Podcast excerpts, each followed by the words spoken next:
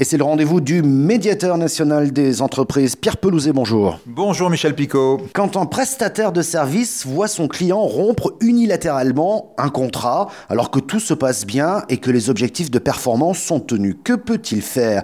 L'appel au médiateur des entreprises a permis de renouer le dialogue et d'aboutir à une solution négociée, on va en parler. Mais Pierre, rupture brutale de contrat, c'est malheureusement un sujet récurrent, mais peut-on, comme ça, rompre un contrat du jour au lendemain? Alors effectivement, c'est un sujet récurrent est-ce qu'on a le droit de le faire? Non, la loi est assez claire. Euh, d'une part, il y a des choses qui sont prévues dans le contrat, et d'autre part, au-delà du contrat, il y a une jurisprudence qui dit que selon la durée du contrat, selon le sujet sur lequel on travaille, il y a des, délais normaux, intelligents à avoir pour tout simplement laisser le temps au prestataire de se retourner et ne pas interrompre du jour au lendemain une prestation sur laquelle il a investi, sur laquelle il s'est développé et sur lequel il n'a pas de solution de rechange du jour au lendemain. Alors justement, nous allons voir ce qui s'est passé à ce prestataire de service qui emploie majoritairement des personnes en situation de handicap. L'entreprise est labellisée. Pour un contrat avec un grand groupe, l'entreprise doit effectuer des prises de rendez-vous pour les commerciaux. Le client, donc le grand groupe, fournissait un fichier de personnes à contacter.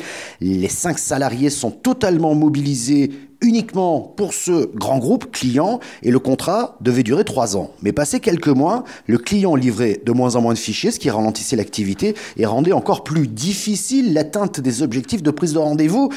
Et ça a mal fini chez le client, donc le grand groupe, l'interlocuteur a changé. Voici le témoignage de la dirigeante de cette entreprise adaptée. On les avait alertés hein, à de multiples reprises et puis euh, on souhaitait un positionnement clair. On avait demandé à plusieurs reprises des rendez-vous qu'on n'avait pas obtenus.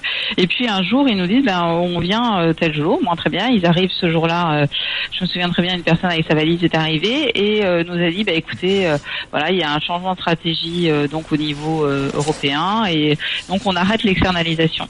Donc nous, on, venait soulever un problème et en fait, euh, bah, le jour J, on nous a dit que ça s'arrêtait et que de toute façon, il n'avait d'ores et déjà plus de fichiers à nous livrer, donc de fait, ça s'arrêtait euh, le jour J pratiquement. En un jour, ce monsieur arrive donc dans son entreprise et il lui dit on arrête tout tout de suite le jour J, le fameux jour de ce rendez-vous. Pierre, en commentaire. Bah, c'est très violent, c'est très violent à plusieurs titres. D'abord, euh, il y a un contrat et donc on interrompt le contrat. Deuxièmement, il y a une responsabilité du client qui a fourni des mauvais fichiers, des, fichiers de plus en plus difficiles à utiliser. Troisièmement, on est sur une entreprise adaptée, donc j'allais dire, euh, s'il y a des entreprises euh, sur lesquelles il faut prendre un peu de soin, un peu d'intelligence, euh, j'allais dire l'intelligence émotionnelle, même quand on va voir ces entreprises, c'est celle-ci. Et quatrièmement, c'est une nouvelle personne, il n'a pas l'historique, il arrive et il casse la relation. Tout ça, tout ça nous a paru un peu violent malgré tout, même si en médiation on n'est pas censé juger les, les parties prenantes. on pensait que c'était important qu'on puisse intervenir et rétablir un dialogue. Alors justement, Madame a saisi la médiation pour trouver une solution.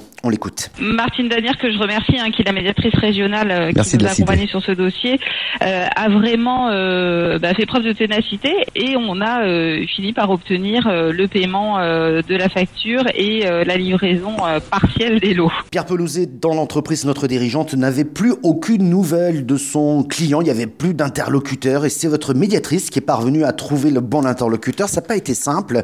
La médiatrice a fait preuve d'une pugnacité incroyable, vous l'avez entendu, et elle avait fini par obtenir gain de cause. On a payé à cette entreprise adaptée ce qu'on lui devait, et on a livré également les lots pour ses équipes. Vous savez, ces lots qui permettent de motiver les équipiers.